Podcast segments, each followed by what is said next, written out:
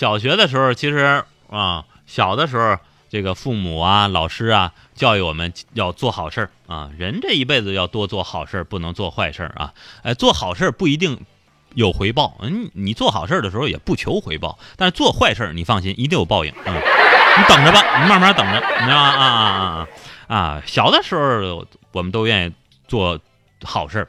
我小学的时候呢，有一个同学啊，他的名字呢挺好玩儿啊，呃，叫山岭的岭，一个山字旁那边加一个令啊，山岭的岭，然后呢金字的金叫领金，领金，哎，然后呢，我这同学啊姓洪。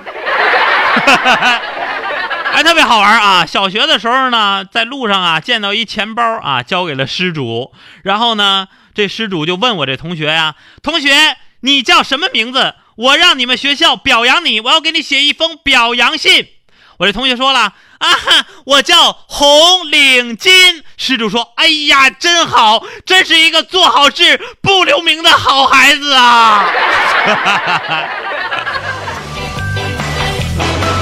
所以说我这个同学从小到大没受过任何的正式表扬。